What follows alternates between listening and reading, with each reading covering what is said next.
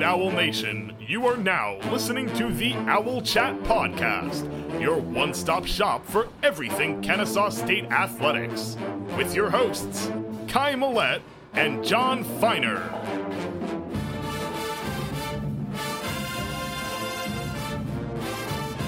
Welcome back to the post-game show here on the Owl Chat Podcast. And men's basketball went 0-2 this past week with losses to North Alabama and Central Arkansas. But here at the Owl Chat Podcast, we are here to talk you guys all through it. I am here with a bit of a smaller crew today. As always, my co-host and partner, Mr. John Feiner, former Owl John Michael Nickerson, um, and social media guy Tim joining me today on the show. Fellas, how we feeling? How we doing today? Well, you know, I I am a recruiter by trade. That's my profession. But I think today we're all going to be, I guess, uh, maybe morticians because this is about to be an autopsy.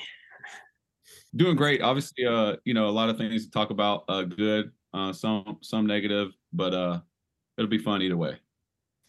Yeah, absolutely. So we'll just jump right into the first game against uh, North Alabama. Go ahead and summarize it real quick before we um, go ahead and talk about it. Um, so KSU loses 90 to 84. Um, out the gate, North Alabama has a lead early on, and then KSU built up a double digit lead about midway through the first half.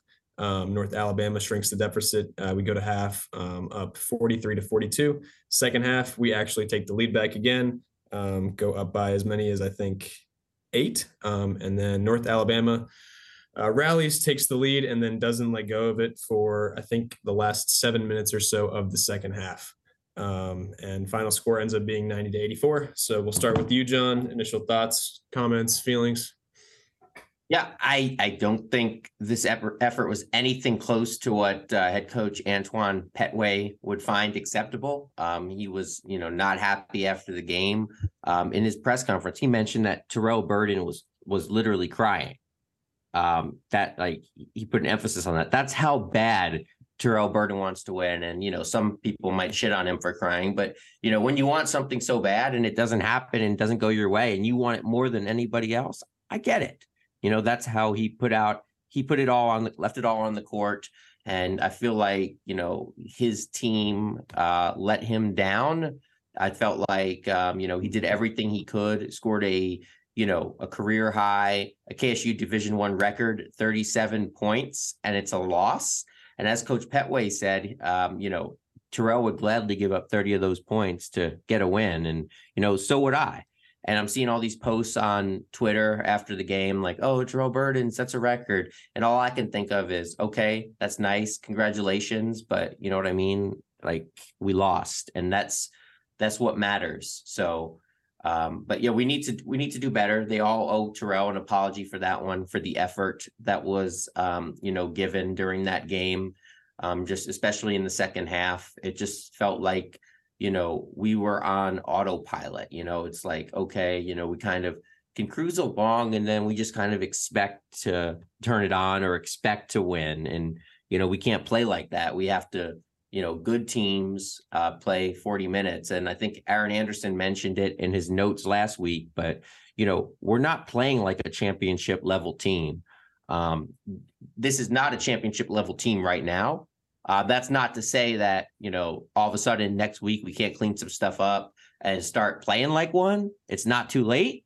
But right now, we're playing like you know uh, a middle of the pack team that's going to finish somewhere between you know EKU and and Bellarmine.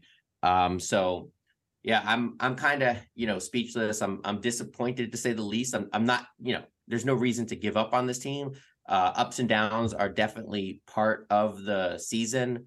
Ups and downs are part of playing basketball, and and this is the first bit of adversity that Antoine Pettway I think is really going to face as a coach and how he keeps the guys on track. Um, I'll tell you, I was a little disappointed because I was expecting us to roar back with a big win against Central Arkansas. It didn't happen, even though the effort was better.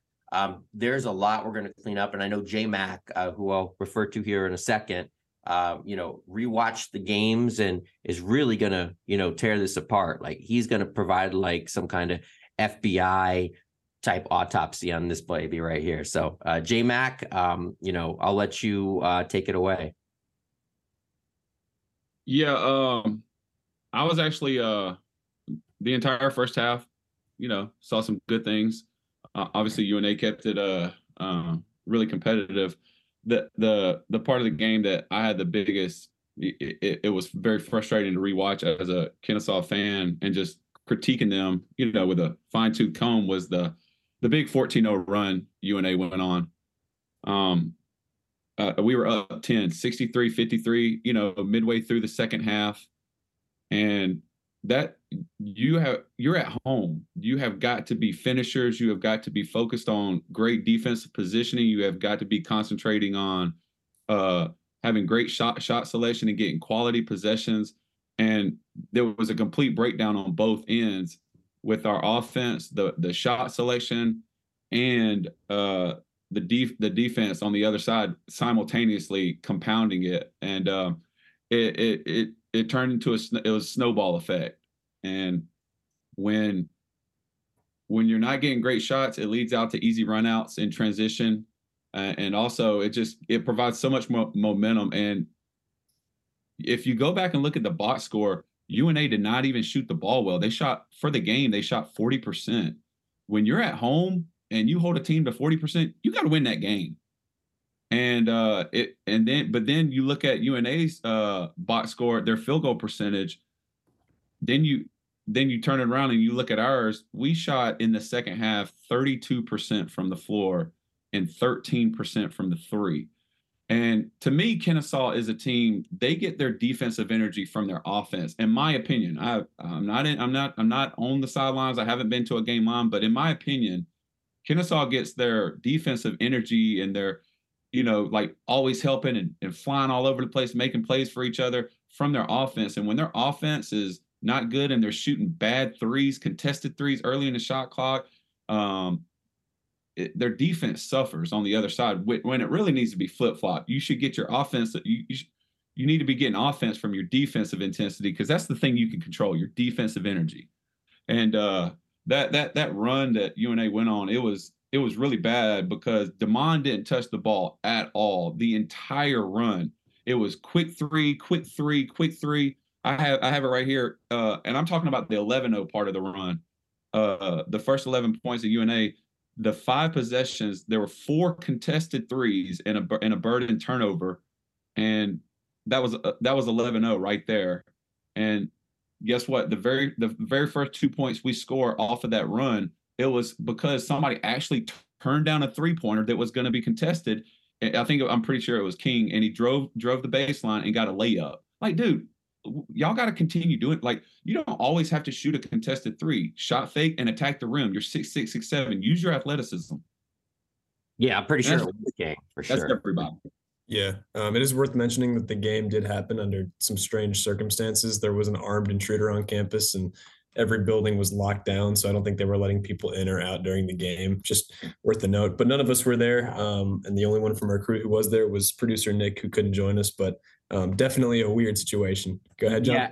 Yeah, and I just wanted to say, you know, I, I have people texting me, oh, there's an intruder, intruder, blah, blah, blah. They locked, apparently, they locked people into the convocation center uh, for this game uh, because, you know, I guess they knew what was coming in the second half and they didn't want people to leave. Uh, so, you know, smart move there. Um, but, you know, our social media guy, I want to go to social media guy, Tim. He's one of those uh, guys that just sits around listening to police scanners all day um, so I want to let him go. What what he was telling us that apparently a door like in the third floor of the mathematics center got kicked in. What can you tell us, Tim? Where do we need to buy new property on campus? Honestly, we need to buy we need to develop the property in the back of KP because supposedly that's where the dude went. And the third floor mathematics men's bathroom that was supposedly kicked down because somebody locked it or somebody was hiding in there. So wasn't the intruder, it was just a student. So if you're that student listening, great job. But that's all I heard on the scanner for my five to 10 minutes I was tuning in. Yeah. And uh, also worth mentioning, nobody was hurt, nobody was shot. And I believe they got the guy, or he just left and they never found him. I'm not exactly sure what happened, but everybody was okay. Just kind of a weird situation. And you kind of wonder, like, if the coaches and players got word of that um, and if that affected anything at all. Pettway said in the press conference, "Yeah, I didn't know nothing about that," or something like that. And then he was, then he kind of contradicted himself. He was like, "One of the managers said something about that," but I don't think anybody was worried about that. So, you know, there were a couple people that were treating like, why are they playing the game? Why are they playing? Okay, what the hell else are they going to do? You want them to like go into the classrooms and hide under the desks? I um, I think if you're in the coach's shoes, if they're not shutting everything down, that's yeah. really not what's going to be on your mind. You're going to continue being go, go, go, go, go. Um, but yeah, uh, like you said, worth mentioning, Terrell Burden had 37 points, his career high and a Division One school record, and was really the only guy on. Um, shot horribly as a team from three, six of 30. Um, Demond Robinson only shot the ball three times all night, and two of them were from deep. I mean, that's just wild to me. Um, like John uh, J Mac said, um, then Simeon Cottle had a bad night shooting. He was 0 for 7 from three. Um, it's become a theme that we just need more from Jason Holt. He was one from six from the field and fouled out um, at 29 minutes. So, yeah, not a lot of good offensively. Let me ask you this. Uh, let me ask you this, J Mac. Um, you know, I rewatched the second half against uh, UCA a little bit. Um, you know, I didn't focus in too much on the North Alabama game, but just overall, what you're seeing, you know, we're playing lineups with a couple small guards and Burden and Cottle.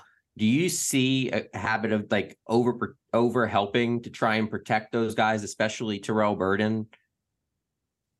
Yeah, yeah, um, for sure. Um, te- teams are trying to take advantage of it with bigger lineups, and uh, at times Kennesaw has uh, trouble uh, guarding off the bounce, and uh, you know that that's just a part of when you have small guards out there. You're gonna, you it's a contrast of styles, and we'll obviously we're going to talk about the contrast of styles, especially with the Central Arkansas with our lineup versus their lineup.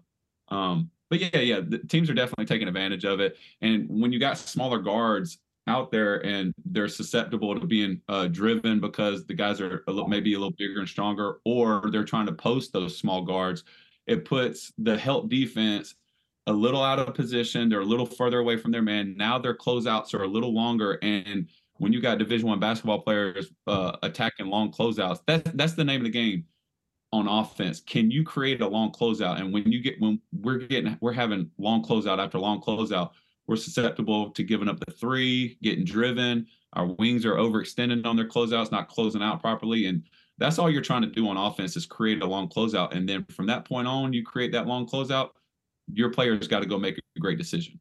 And that's yeah, it. That's it. And I noticed against UNA, man, KJ Johnson just kept posting up. I think it was Cottle that he was going after and doing whatever he wanted with him. Um, you know, is that a situation perhaps where we need to trust like RJ Johnson, get a get a bigger body in there or somebody longer play you know play one of our wings as the two guard i mean are there different you know is there a time when we can't you know run this lineup out there and you know we can't always have Cottle and Burden playing together yeah well you you that's the chess game man and uh sometimes you you win the chess match of that and sometimes you lose it and uh that's that's when the the coaching comes head to head and it's really interesting to see you know, are are, are you going to force me to go big? And actually, they uh they made Central made Arkansas uh, Central made KSU go big late in the game. But uh, yeah, you're right.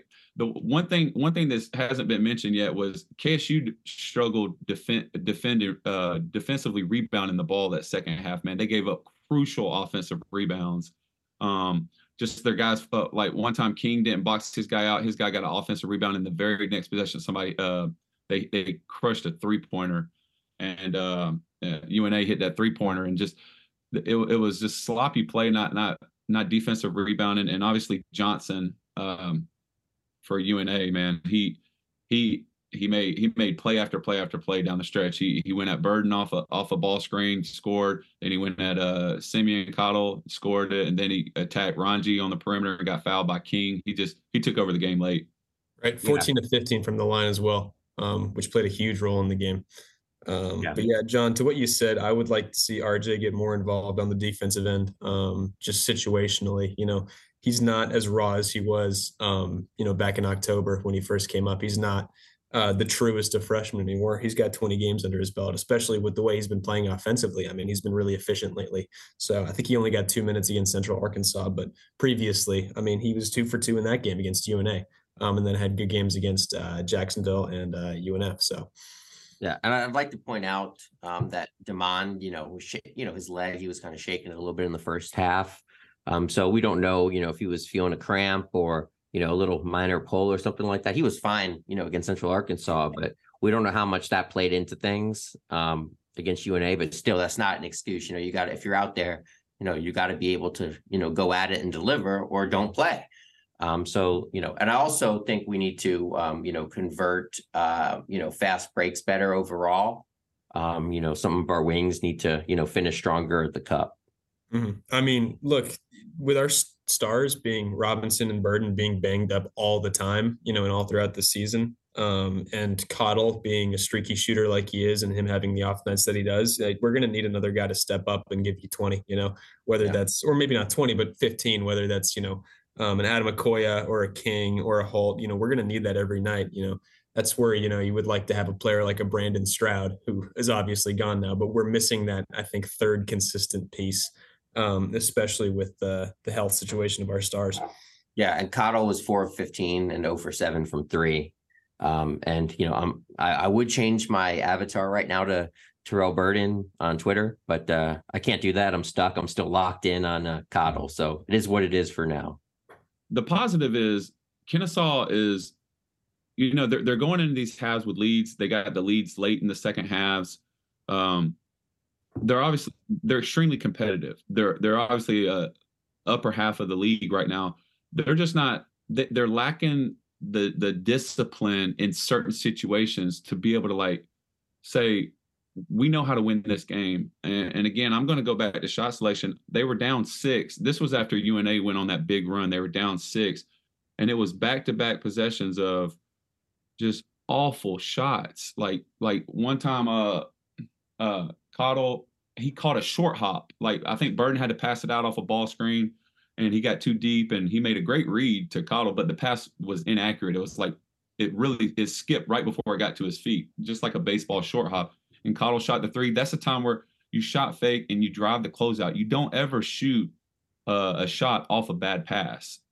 And uh, and then the very next possession, like it was 30 seconds on the shot clock, Ademokoya shoots a step back uh, a step back contested two.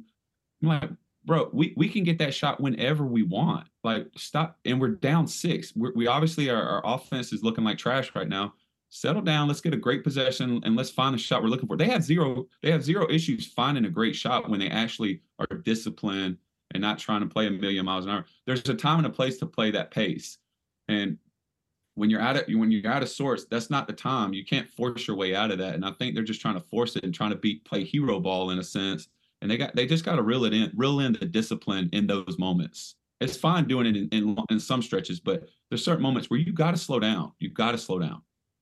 Yeah, and earlier this year on the podcast, uh, Aaron Anderson mentioned, you know, one of his concerns. I think this was more towards the beginning of the season, is valuing possessions.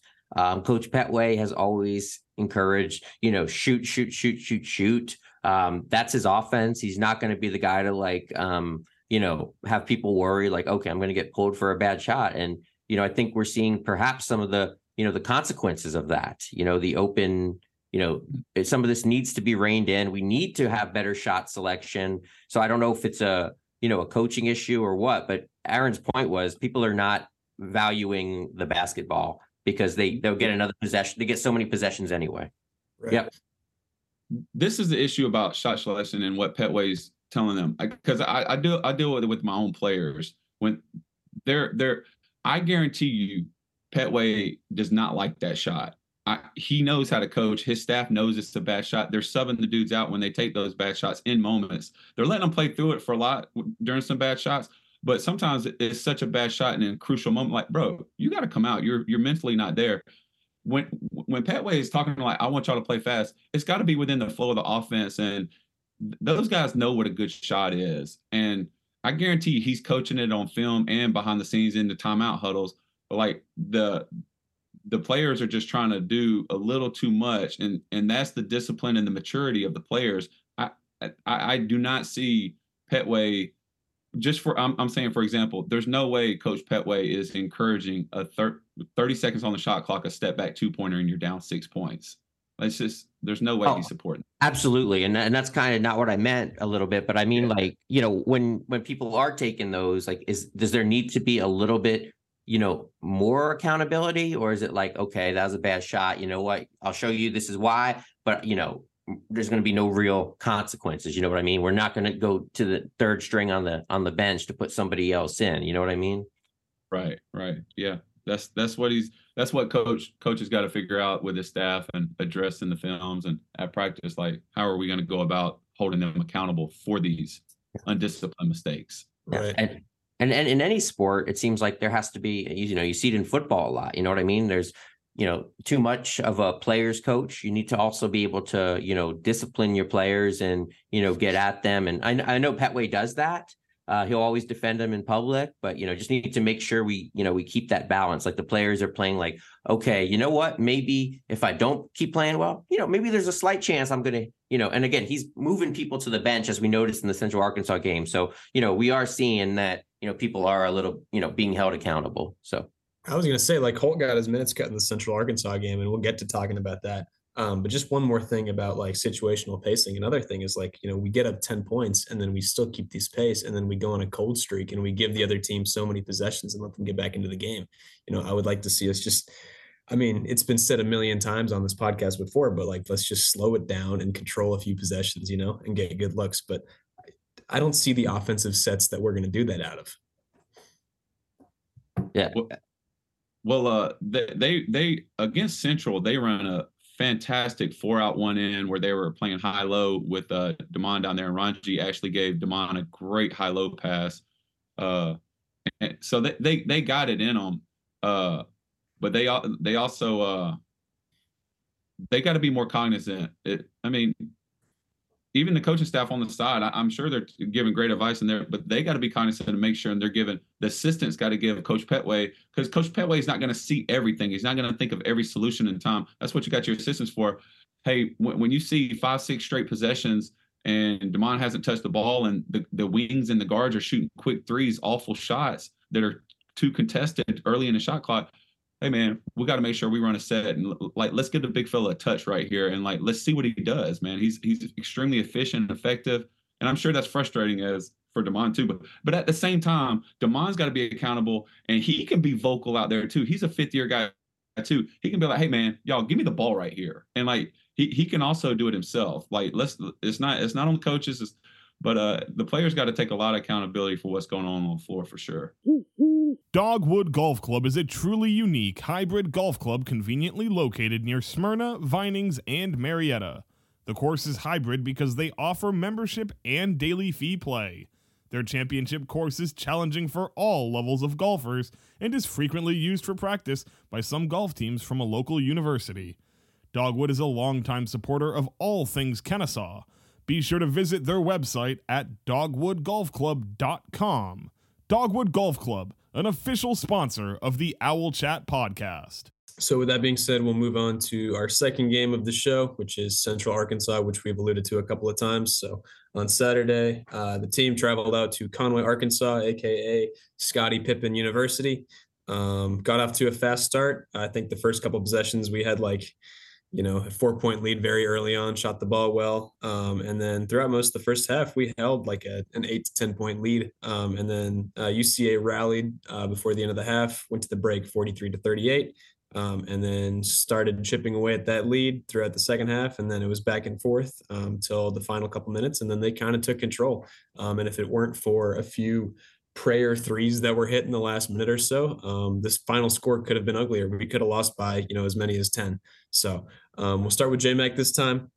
Uh, thoughts, comments, concerns about Central Arkansas? Uh, the coolest thing for me, uh, watching it, I, I, knew it in real time. I could tell on film that Central was big. Um, and then I actually looked up their roster when I uh, uh, watched it the second time was how big they were. Like their their smallest guard out there was six five, and then you had six nine, six nine, six seven, six nine, and it was just a contrast of styles. It was really cool to see the chess the chess game between the two head coaches, especially late in the game.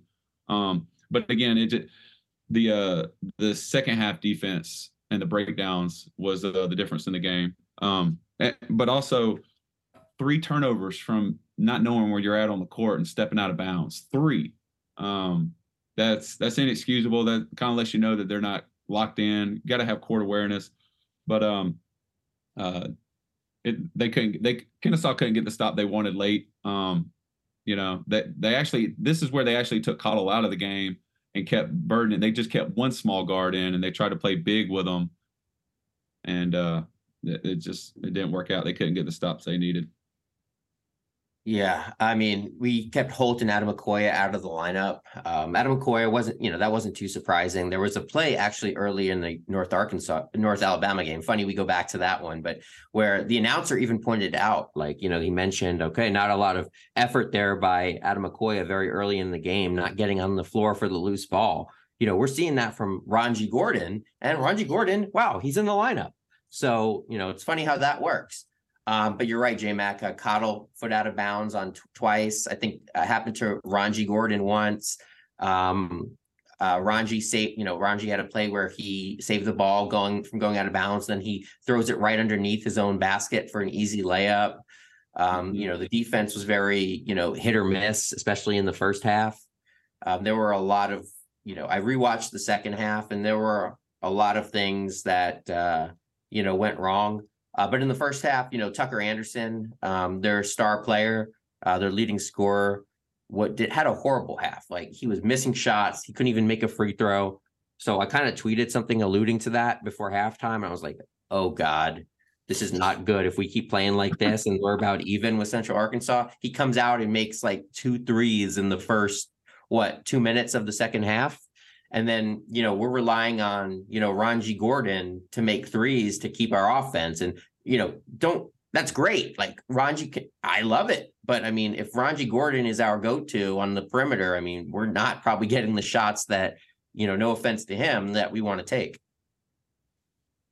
Right, absolutely. And one thing that sticks out to me is just the minutes that the starters played. Like our our depth is kind of shot. Like we thought that this team was going to have improved depth, especially with the addition of Holt.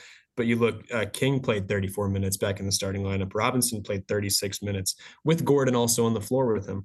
Um, Cottle played 29. Um, and Burden played 37, you know, and then off the bench, I mean, RJ Johnson only played two minutes. You would like to see him get more involved, especially with, you know, the effort that Burden's been putting in. Uh, and then Sherman has become an entirely situational player. You know, he's out of the rotation.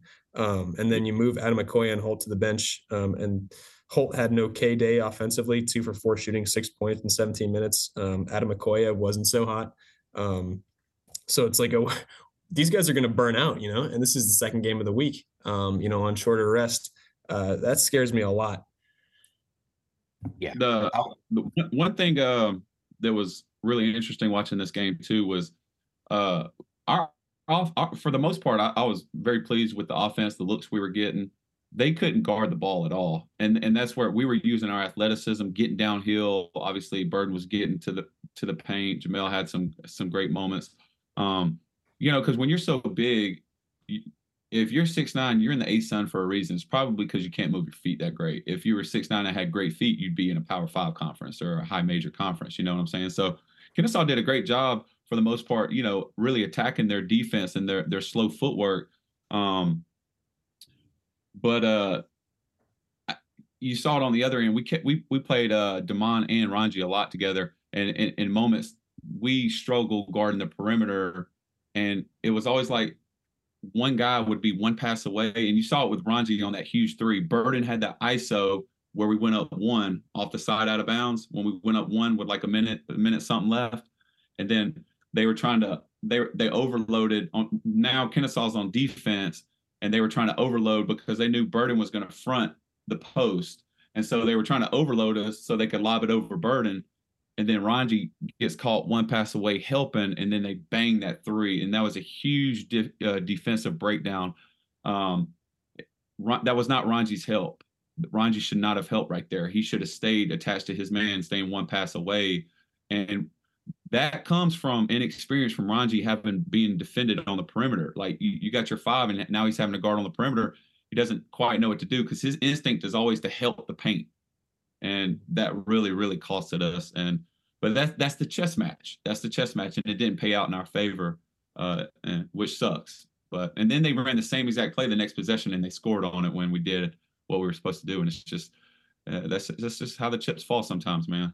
Mm-hmm. Yeah, and there was a play at if you go five fifteen, about five fifteen left in the second half. I don't know if you saw it, J Mac, where um, Ronji was on the wing at three point line. Uh, the player uh, uh, Arkansas went left past him, drives to the basket. Demond basically comes all the way across court. His responsibility, I think, was not supposed to be the guy at the top of the key. Whereas, and him and Cottle both kind of rotated for the help at, towards the basket. Whereas mm-hmm. Demond had to come a long way. Now you have a you know a big trying to play perimeter defense. They I think they pushed it back to the three point shooter wide open from Robinson leaving his man and he hits it. Do you remember that play? No, I don't. I don't specifically remember that play. Sorry. No worries, but yeah, that's something you know, like you said, you know, we're putting you know, a big guys on the on the perimeter trying to play defense there. So it's it's a challenge. Right. Right. Yeah, for sure. And again, their instinct is paint. Sorry, Kai. Go ahead, man. I was just gonna say, like, it's kind of been a struggle all year, uh, situational defense for Ranji. We saw that a lot in the upstate game, and he got him pulled out just like, you know, either cheating towards the paint or cheating towards the perimeter and getting beat. Um, but you do understand the reasoning, putting them in the game to, together with the size that UCA had. Um, and you know, to his credit, he had an okay game. He had eight and six, which from Ranji, who's been inconsistent um, for most of the year, you know, we'll we'll take. And then Robinson did bounce back and shot the ball well and had 20 and seven. So yeah, and there's also another play in the second half, uh, you know, where Ranji was t- kind of towards the baseline, where Burden was one on one with his man, and uh, Ranji kind of hesitated, like, okay, do I help and try to switch off and you know, push Burden, you know, to the guy on the perimeter, or do I keep my man, you know, keep going and play the perimeter? Ranji hesitated, was in no man's land, and they hit the three. Um, I think it was Sofield. So, you know, there's another play where just a quick hesitation can lead to an open shot, which which hurts us. Um, one thing I'd like to point out, uh, I, am looking at the box score here, and I, I, like to you try to find the game within the stats. I, I'm not a huge analytics guy, I like to I like to coach and play the game off field. But you know, the simple stats, it does tell the tale of the game. Um, Kennesaw shot 48% from the floor, and we shot we shot 36% from three. We we should have won that game based on those percentages. And then you look at our, fir- our our defense versus Central Arkansas, the first half shooting percentage compared to the second half. And this is the Jekyll and Hyde Kennesaw's got to figure out. Again, it's their second half defense and having that killer instinct. Like, bro, we have got to get a stop. We've got to be committed on the defensive end. We know we can score the ball, but man, the buy-in on the defense has got to be much better in the second half. Central Arkansas shot 40% in the first half and then totally flipped it the second half and shot 57%. And when you're on the road, you're not going to win that game if you let that that team shoot 57% in the second half. But and what's crazy is Central Arkansas only shot 25% from 3. Like they didn't they didn't shoot the ball well. Obviously, obviously Anderson hit some huge threes to get him really going in that dominant stretch he had early in the second half. But that, that it's a tell of two halves defensively for Kennesaw. And uh they they they got it, they got to figure that out, man. They got they're right there, man. Got they're right there. And it's funny because those Anderson threes and some of his shots, man, those were not, you know, those are not defendable. You know what I mean? Like some of the, sometimes you just got to give it to the offense. You know, some of those early threes, we did, you know, contest them. He had like this crazy NBA turnaround jumper once or twice. It was ridiculous. And um, you know, another, you know, point I want to kind of make of some missed opportunities. Three separate times in the second half, Burden sets up his guys for a wide open three wide open, and we don't make any of them. Uh, I think one was Cottle, one was King, and one was Ademokoya. And when we didn't make the uh, when Ademokoya missed the wide open one, and he's got to hit those, that's his that's his job, for, especially for Quincy. Um, they got to run out. They dri- dribbled it right down the court, went right by Cottle for a layup. So that was a five point swing just on a missed Ademokoya three. So you know there was opportunities there to win, but we got to be better all all the way around. Quincy's needs to be like a two of four, two of five type of guy every night from deep. I mean, that's that's his role on this team. Um, he needs to get his groove back, man. He needs to yeah. figure out what was going on at the beginning of the season and now get that back. Right, and we've seen it. Um, we've seen him even take initiative um, on both sides of the ball, so we know he's better than it. That you know this, and it, you just you hope better for him because he's a good dude, and seems like the guys really like him, and he's going to be really important if we want to you know make another run in the conference tournament this year. Um, but J Mac, I'm really glad you brought up the splits because I mean, we beat them across the board except for free throw percentage, where we matched them at 83%, and they only had six more shots than we did. Um, what I see is the turnover battle. We had 13, they had seven. Uh, they killed us there. And, Assist the turnovers. let's not let's not forget. I'm pretty sure the broadcast said Central Arkansas is one of the slowest paced teams in the entire uh, field of Division One basketball. Did y'all hear that? Like, and, and it makes sense because they're so big, right? And and but but this lets you know our defense has got to tighten up because you're talking about one of the slowest paced teams in Division One basketball, and they scored 92 points. That that there's offense. That game was not the problem. It was, man, we got to be able to get stops, man. Got to be able to get stops defensively. And J Mac, as a coach, um, I guess my question to you is this: um, you know, it's not that these guys don't have the ability to play good defense. It just seems like it's mental errors, footwork, that kind of thing. Is this something that can be cleaned up, or is this something like, okay, you know what, these guys were, you know, playing this way before they transferred over here, and this is kind of ingrained in them, and it's just a little bit too late, or is this something that we can clean up and turn the corner on by the end of the season? I I, don't believe it's because it's they got bad habits. It's just positional discipline. Like they get confused on bad, they'll have bad switches every now and again where they're not communicating. They uh, one person thinks somebody's they're switching and the other person believes that they're staying with their man and they get caught uh, on like it's called split screens. Uh, they've been hurt on those. Some bad switches. Um, one guy is one pass away. When you're in one pass away, you're just responsible for good gap help and and and be within a reasonable distance of your man so you can close out under control. And they'll get too far away and they get overextended off balance uh, and just and maybe even have a bad gamble. Like yeah, like Ron, Ranji had a bad gamble one time and his dude pops a three. That may have been the moment you're talking about, uh, actually, at that five minute mark or whatever you're talking. Yeah, it was about. in the corner, J Mac. Yeah, yeah, but at the same time, so in practice, you're going to be good at whatever you give the most amount of time to. So if your defense is what's breaking down, then Pettway may, if he only spends like let's say 30% of his practice time on half court defense, well, if if half court defense is what's costing you games, he's going to have to flip it and spend like 70% on that, where where the discipline and they need the reps. You know what I'm saying? The discipline's just got to tighten up defensively, in, in my opinion. And and you think this is something that you know can? Do you think this is something that can flip around mid-season to where you know we're actually one of the you know top tier teams defensively in the league, or do you think this is something where okay, we just need to patch it up enough to get by?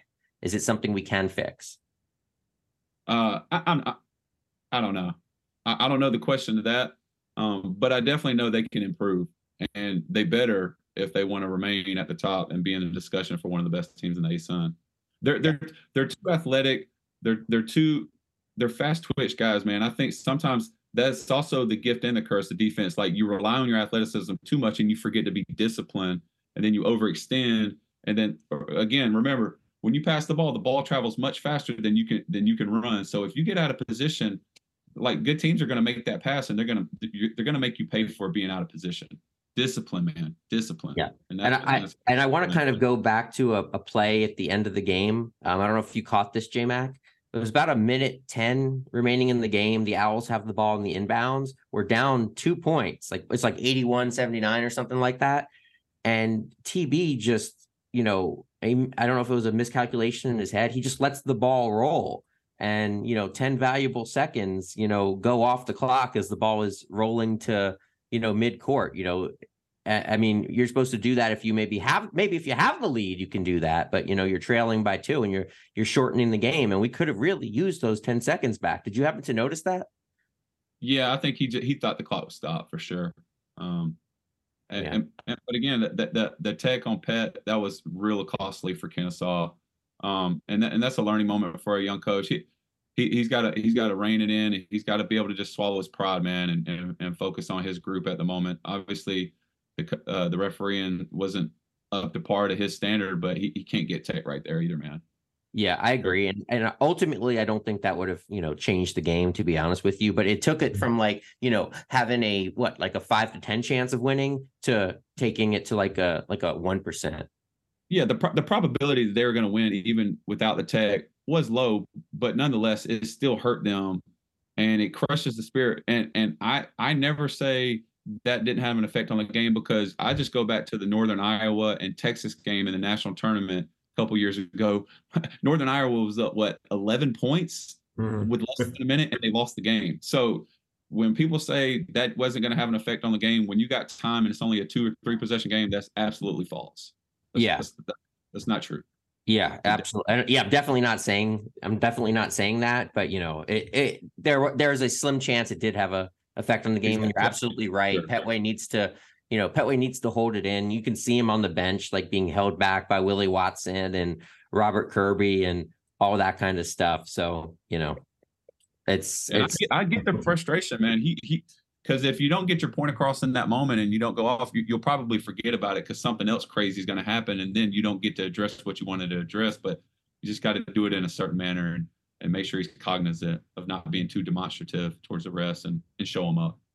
Yeah, he's definitely an emotional guy. Looks like he wears his heart on his sleeve, kind of like Terrell Burden. You know, you could see him. You always catch Yep. him in the huddle, just like going at people, like you know, like because he cares that much, you know, and that's a good Yeah. thing. You know, if Pettway was, uh, you know, skinnering on the sidelines and just sitting in the chair, um, you know, we I don't think we'd be very, uh, you know, very happy. Right. Right. You- can tell Pet. That's why Pettway loves Burden so much because he probably sees so much of himself in him, which is really cool. You know. Oh, ab- absolutely. I mean, they, you know, they get along great and all that kind of stuff, I'm sure. Um, I do want to kind of go over to some, you know, um, you know, team stats and player stats. If you don't have anything else on the UCA game, J Mac. No, sir. All right. So um team stats. Um, I just kind of went to the ASUN website, jotted some stuff down. Uh, we have the second worst three-point percentage in the ASUN as a team through 22 games, and also the second worst in conference play through seven games.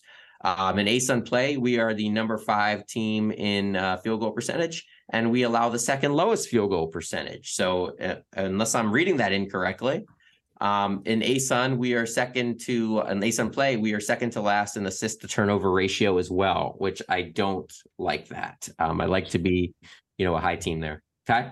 Uh, first of all, who's behind us on three point percentage, and where are we on three point attempts per game? Um, I think I don't have that right now, uh, but I think that uh, I think we're like top three. I think Lipscomb might be like in conference play. I think they were 10 above us, but I'm going off memory. And of course, North Florida was above them. Um, and underneath us and three point percentage, I think Queens for overall, Queens and Jacksonville were the teams, I'm pretty sure. One for overall and one for ASUN play. Gotcha, gotcha. Well, um, we talked about we're probably going to go more in depth on some of these numbers and analytics on the midweek, so um, keep a lookout for that. But we'll have all that information gathered and try to get to the bottom of this. Yeah. So, John, you said I saw a second to last in the ASUN so far in three point percentage.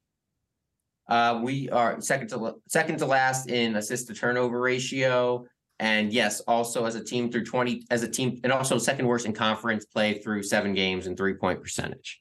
What's that percentage? Uh, I don't have that pulled up right now, but I imagine it's probably somewhere in the low thirties. Well, it, it just goes like how I just said, I'm not an analytics guy. Like I don't even know that stat, but I, I based off the feel, it's because of the shot selection. And when these dudes are when these dudes are catching passes that are outside of their shoulders or hips and the pass isn't like it's a good pass, like the read is right, but the the the accuracy of the pass is off target. They gotta stop shooting those because they're misses and it's a shot turnover. They gotta use those rips shot fakes, re-attack the paint, and use their athleticism getting to the rim. Uh, and you'll see a lot of times like Burden, he gets down in that paint, he has to make some acrobatic pass because he's got the entire defense coming down on him, and he makes the right read out, but the accuracy of the pass is off, which which that's fine. You can still make a play out of that from the person receiving the pass. And that's where the decision making is probably not where Coach Pettway and the staff agrees with the players is like yeah coach i'm open no you're you're open but you're catching the ball off a bad off an inaccurate pass it's a good pass the the the read is right but the accuracy is wrong you know you got to turn that into a drive and reattack the paint Yeah, and I apologize. I read those analytics a little bit too fast earlier, trying to uh, skim through them. Um, I also have some just some quick notes on player stats as well. Um, Burden is number four in the ASUN in points per game, and because of the flu game and all that, I think it probably should be higher. Um, Demond Robinson only is averaging uh, 6.3 rebounds per game. So I think that needs to be higher. Kai? Did jump into sixth on the all time uh, leading rebounders list. So just worth the note that he's chasing our boy Aaron. We'll see if he uh, he ends up there by the end of the season. Yes, sir. Yes, sir. And um, you know, just a note, like Dayton Aubrey, the small guard on Queens is averaging, you know, more than Demond, and that probably comes from Queens not having a real big man. But still, we, you know, I think Demond should probably be more in the, you know, ideally eight to nine territory. You know what I mean? You got to remember that he's not on the offensive glass as much as he was last year because he's on the perimeter, you know, uh, significantly more. So that plays a role in it too. But also more possessions though. Yeah, absolutely. Okay, those numbers you're pulling up, those are from conference games, correct? Yes, yes, okay. these are all from conference games. And Demond is third in the ASUN with a 64.3% shooting percentage as well. So, mm-hmm. and he will finish as the all-time leader in um, KSU field goal percentage. So, yes, unless he does, unless he has like some one for a couple one for 20 games or something like that. Um, absolutely. Um, and we don't have anybody in the top eight in three-point field goal percentage. Um, and the ASUN site only listed the top eight. So I'm not saying like maybe we have somebody mm-hmm. that's number nine. I don't know. Ademokoya needs to be up there. Um, you would hope that like guys like Holton King would crack that list at some point. We need that sharpshooter. Um, and that's where we've been let down so far in conference play. Yeah. And finally, last but not least, Terrell Burden, 72.9 free throw percentage in conference play. I mean, Much finally, a, a, that's awesome. I mean, I don't care what he's done overall to this point, what what the stats say on ESPN. I'm looking at what he's doing in conference play going forward here. And right. you know, he was like what 16 of 21 or something like that. One of these games that was tremendous. He's gotten way, way better. Um, and you can tell. And that's a hard thing to do for a fifth year senior who really has like nothing else in his game that you can knock him for to go after that one little, you know, uh, chink in the armor. Um, but yeah. So we're now four and three in conference, um, sitting tied for fifth behind Central Arkansas because they have the tiebreaker. Um, back-to-back games we were favored in, um, and we thought we were going to win. Uh, where are we at on expectations now uh, going forward, y'all? I think we need to kind of temper expectations a bit. Um, you know, perhaps we, you know, maybe overachieved in the first couple games, or perhaps maybe we were playing as we should in the first couple games, and you know, at home, and now we're not playing to our expectations. So yeah, but we need to definitely, you know, temper them a bit. I think you know, EKU is just running away with it. If they keep playing like this, they'll be the number one seed probably without much contention um, when it gets too far in. Um, I think UNF is, you know, playing like the number two seed. They hung with them for EKU this weekend for 30 minutes before, you know, they made some mistakes. Um, and then, you know, Kennesaw State, man, Lipscomb is very, uh, as you said, Kai, they're bipolar. Um, you know, Stetson perhaps as well. And you know we're we're mixed in that bunch probably that three to five three to six type area. And we need to differentiate ourselves. Otherwise we're to be stuck in that you know zone throughout the entire season um, which is you know fine. It's all about how you finish uh, but you know i'd like us to be you know more on the higher side of course. Right but now you look at the schedule and you're like okay we got to start like really focusing on picking up some of these swing games like um, going and playing at Austin Peay isn't going to be easy um, North Florida at home, going and playing at FGCU when they've been up and down all year is not going to be easy. Playing at Stetson's not going to be easy. Um, you know, the one game I see on the schedule here that I think you could just comfortably predict a win is Bellarmine at home um, on Thursday. But even then, you can't overlook them just because of how gimmicky they play and all that.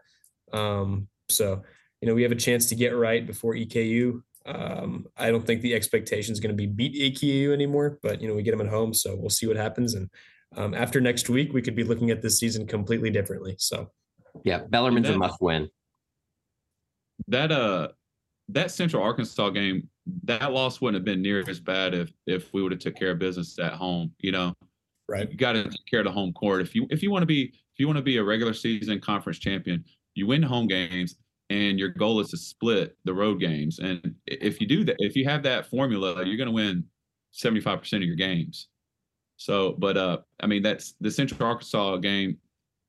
That that was a tough one just because of the the lapse of the UNA game. That that was tough. But this Kennesaw team, their losses are extremely small margins, and we're we're we're we're it's a fine tooth comb the mistakes they're making. Like there's just the smallest discipline mistakes, and those are the stuff that gives a coach confidence that man, if if these guys really buy into what I'm selling them in the film, and then they tighten it up in the game, we'll be fine. Uh, I, I still think when you look at them and you watch them play, they're still one of the they're they're still one of the top three teams, and but they should have won that Central Arkansas game. When I'm watching that game, I'm there's no way Central Arkansas should have beat us. Yeah, and the same way with North Alabama as well, um, especially. And I think something that can't be understated is that the North Alabama loss it kind of punctured our home court invincibility. Uh, we haven't lost there since I don't even remember when last year. Um, mm-hmm. So Queens, Queens, that's right, Queens. Mm-hmm. So, I mean, what does this do to the guy's confidence? You know, the, uh, before that, it was like, oh, right, this home court's our sanctuary. This is our our zone, and now it's kind of like, okay, you know, yeah, that's pretty much it. Um, Tim, I know you got something to say. Yeah, I mean, this is just growing pains. I would say we're just going through it. Um, part of me wants to reset my expectations on the season, but also I'm gonna wait on pressing the panic button because look, we have Demond not getting the ball. Our shot selection selection's not that great, but we changed that. I mean, I think we're back top two, maybe in the top of the conference. So, like I said, next what next week is a huge week for us. Yep. Yeah, and no no need to press the panic button. Right. No. And we've definitely got the athletes and the talent to be a top one or two team in the conference. You know, nobody's questioning that. Um, but you know, right now there are there are things in the way, but there's still a lot of time to get hot. So and, and, and what what the fans and what we got to remember too is, and and, and the players got to remember is we're we're everyone's Super Bowl in in conference now because Kennesaw went to the NCAA tournament. They went they went on that historic run in the regular season. You know, doing all these first. They're the, they're the reigning champs. So whenever you play Kennesaw, everybody's circling that. They can't wait to play Kennesaw. You're going to get everybody's best shot. And Kennesaw has got to be willing to take on that role and be focused and disciplined for 40 minutes, man. You're not getting, you're not, you know, their mindset, Central Arkansas's mindset is we're not getting ready to play Bellarmine, who's one of the worst teams in the conference. We're about to play Kennesaw, the big dogs, man. And you're going to get everybody's best shot. You got to be ready. Touche. Yeah, but like you guys said, it starts this week. Um, can't by any means afford to overlook Bellarmine. Um, you know, you can lose any game to anybody in college basketball. Um, obviously, I think we're way better than them and we should beat them by 20, but it's possible that we overlook them and we start looking ahead to Eastern Kentucky and we lay an egg. So uh, that's that's priority number one right now. I, I don't think we're looking ahead right now. I don't think there's any way. I think our guys in Pettway will be chomping at the bit to have an we, opportunity to fix ourselves. We better not be, but it could happen. Yeah. You know what I'm saying? Yeah. I, I, I Kennesaw's got too much leadership um, with Burden, Demond, like some five year guys. You got some some experienced transfers in, like they're, they're, they're too experienced. They've they've been humbled this past week, and they're they're going to be focused. They'll be ready. Yeah, and uh, J Mac, do you think you know the guys? You know, how do how do you think the guys are feeling? You know, after that Burden explosion um, the other night and all that. I mean, do you think the guys are feeling like, hey, maybe I'm not pulling my weight. Maybe I need to do a little bit more. One hundred percent. That's what's going on. Is when when this is the good and the bad of somebody like Burden doing a takeover job. Like when he takes over and he's consuming the ball, getting the shots, other people fall in a rhythm, and other people that are used to scoring 15 points or 10 points, now when they don't have their touches, they go into hero ball and they're like, if I don't shoot this ball quick, I'm not going to get it back. And that's when you see the shot selection mistakes because they're they're value they're valuing their shot over the team's shot. And man, at this point, man, y- y'all got to put your pride to the side, put your ego to the side. I would rather have two points and a win rather than my average and an L. And that's what those guys got to get over. It's egos, man. They and I'm not saying it's like you know demonstrative egos i'm just saying like the ego does creep up you are aware of how much how many points you got late in the game and if you're not in a rhythm you're going to force up a shot and that's the discipline i'm talking about it, you can't see it with the eye you you just got to know it if you've played at that level and stuff and, that, and that's what these guys got to rein in man and that's what the coaches got to get them to buy into I mean, the number one thing I want to see Thursday, other than a win, of course, is a good shooting night from either Quincy or Holt or both. You know, um, I don't need 37 and nine from Burden night to night. You know, I, it, that's unideal, really. I need somebody else to step up and, uh, you know, pull their weight, but not in a, an egotistical type of way, like you're talking about, J Mac. Yeah, and, and, when I say ego, I'm not talking about like I'm this cocky, I'm the man, right. like, but like you're just trying to prove that you belong on that stage too while Burden is, is going off. And uh, like, what is that NBA? Uh, one of the NBA guys had 70 points or something like that this past week, and the team lost. That's what happened. Like, just, when one player is going off, that means the other four guys are not in a rhythm at all, and right. and that can be that can hurt. And uh, like Charles Barkley used to say about the Orlando Magic when they had Dwight Howard, uh, you live by the three, you die by the three. And there's a thing called fool's gold. Like sometimes when these dudes are hitting these early early threes and they're they're they're questionable, but they go in, that's fool's gold. If I'm the other if I'm the other head coach when these these guys are hitting these contested threes early in the game, I'm saying I'm actually glad you're hitting those contested threes because later in the game you're going to keep shooting those and they're not going to go in because mm. percentages are going to even out at the end of the day. Mm. You know, you're hoping most of the time, and that's what the coaches are like. Hey, man, that's that's those are fool's gold threes that are going in because later on in the game those aren't going to go in. That's the shot selection piece aspect of it too. Right. Uh, it's like working a job and trying to hit your quota. You know. Right. Yep. You know, based on you know, we don't run a lot of like you know super extent expansive you know set plays that kind of thing it's kind of just like a lot of freelancing you know maybe some flare screens whatever get the ball in and out um is that something that you know can be you know can be fixed like with our you know we don't have a lot of wings that can shoot. Is it just something that we're going to have to kind of accept you know the up and down nature? Or is there things that we can do to perhaps you know beyond going just inside to Demond to create those shots without having natural shooters on the wings? Yeah um the system pettway runs is i love it. Um he's he's he's given those guys concepts and actions and they they got to make the decisions based on that and, and they probably rep it a ton in practice and stuff like that and watch film on it. And what he's doing is like i'm going to put you guys in actions and in space and once we make those actions once you create the breakdown it's on you guys to make the play. And that's the decision making that the guys the players got to tighten up. Uh, the, the system is awesome. And the the only thing that uh coach Pettway and them got to make sure they're they're on top of is when those dudes do get a little loose and the ball's not getting into the they gotta they gotta make sure they have a go-to package a go-to play where like hey let's make sure demond gets a touch right here and we can play inside out off of that. Doesn't mean he has to shoot the ball. We just got to get him a touch. And j-mac what are your top three things to look out for against bellarmine this week? Playing with extreme urgency like that what you guys are talking about this is a must win. Got to win this game if you want to stay in the discussion of uh one or two in the in the in the league um, defensive field goal percentage in the second half is something I'm going to be paying attention to. And uh, shot selection again, man. It, it's it's a very simple, very simple fixes and defensive field goal percentage, like getting stopped second half, and shot selection. Yeah. And, and I don't want to see us stay in a rhythm better. I mean, you know, we go up by 10 and then they, they call a timeout. And the other seems like always the other team gets like at least five, six, seven, you know, uh, you know, answered right back. So we need to find a way to kind of keep the rhythm, keep the pace. Mm. Well, what you see out of those timeouts is a team will take, you know, 28 seconds off the shot clock and then get an offensive rebound and then, you know, hit a layup and then they're able to get back on defense and we're in our half court set and it just throws us completely off. You know, it's just seen it a million times already. Yeah. I, I still, I, I still love the team. I still love what they're doing in, in most, in most parts of the game. Um, so I, I'm still very optimistic I, I, still like the makeup. I like how I like their style of play. It's just once they can rein in some of that stuff, they're gonna they'll, they'll be fine.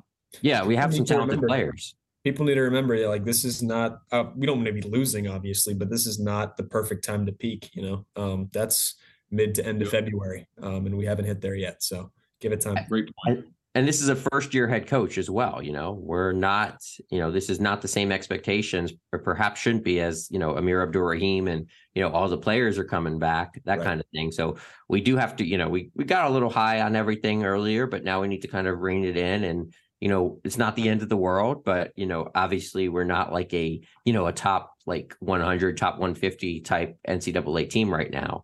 Um, it, kind of is what it is, and we just need to keep making improvements. And like you said, Kai, you know, the time to peak is probably coming up here in the next couple of weeks. Um, plenty of time to make changes. You know, we're what is it, the top eight teams or something like that make the playoffs? We're you know we're, we're well you know on our way to that. So we just need to keep on keeping on. Right. Yeah, what I'm looking at is when we return home from a road trip that we hopefully split against Austin Peay and Lipscomb um, to hosting Jacksonville and North Florida with a healthy team. Um, I think that's going to be uh, the real swinging point heading into the uh, conference tournament. Yeah, man, This is, absolutely. uh, this is we should we should mark down this this part of the season right here and like really come back to it late in the season and be like, how did they respond after this week right this weekend right here? This is a huge adversity moment for this team, and we're really going to see the character of this team coming out next week, c- coming off this this past week. It's going to be very interesting, and I I truly believe 100% that they're going to respond and they're really going to take off. They got they're right there, man. They're right there. Yeah, and I was kind of expecting more in terms of against Central Arkansas, but I think Central Arkansas is probably a better team than perhaps they are, you know, on paper and record wise. You know, they have their young player coming into their own. You know, I I mean, maybe it's me being a little optimistic, but I don't think they're like that 7 15 type of team that maybe they are on paper. No, not at all. They're significantly better than they were last year, and I think this is uh, that's part of what made um, Saturday sting more than it should have. Is we're like, oh, Central Arkansas, you know, that's a that's a You're judging them based off their past. right, Yeah. right, and it's like They were horrible last year. they they went into Lipscomb um, and beat them comfortably um, a week or two ago. You know, they're they can play. Um, and they had a rough non-conference schedule. They played a lot of high majors, I think. So they came into conference play like two and nine or something. But um, yeah, that record's a little misleading. They're definitely improved. And I think their net and RPI is pretty rough too, but still, again, like you said, it's it's a matter of peaking at the right time. You know, if they needed to take their growing pains and Right. non-conference and lose every game there, I'm You know- I'm not saying that they're great, but point Yeah. being, they're miles ahead of what they were last year and the year before. they're ex- they're yeah, they're definitely an acceptable competitive ASUN team. So we shouldn't be thinking of them like they were in the past. We need Right. to be thinking of them. Okay, here's how they are right now. Right. That being said, and we'll talk about this more in the midweek, but uh, if there is a get right game in the ASUN this year, it's Bellarmine. Um, so it couldn't come at a better time. Yeah, and you know, eh, it's it's funny. If Bellarmine's a must win, and if we don't win that, then you know, Eastern Kentucky becomes the must win to get back to the same results. You know, otherwise, so it's funny how that works out. So we need to. We need we need to take care of business, and I was expecting us to bounce back against Central Arkansas. I honestly was sitting there. I'm like, okay, these guys didn't try against UNA. We lost focus. We're gonna come back. I thought we would take care of business. Uh, we didn't, but I don't think it was an effort thing against UCA. I think it was, you know, just Right. we need to be better, and that's what we're kind of ending up. I think that's what we're coming back to every time you know we talk about this. So Yeah. Well, you got anything else before I take us out, Jon? no, I got nothing. Fantastic. All right. Thank you guys so much for tuning in. Uh, we will be back with the midweek on Thursday and go more in depth on the Bellarmine game. Um, but for now, everybody have a great week. Thank you for listening to the Owl Chat podcast. As a reminder, you can follow our hosts on Twitter X at Kai Millette and at KSU Owl Howl. Make sure you're following our show account at Owl Chat Podcast and have notifications turned on so you're up to date on all new OCP episodes. Be sure to check out Kai's publication at bigowlblog.com and Jon's KSU message boards at ksuowlhowl.com slash forum. Until we return, stay happy, stay healthy, and as always, go Owls!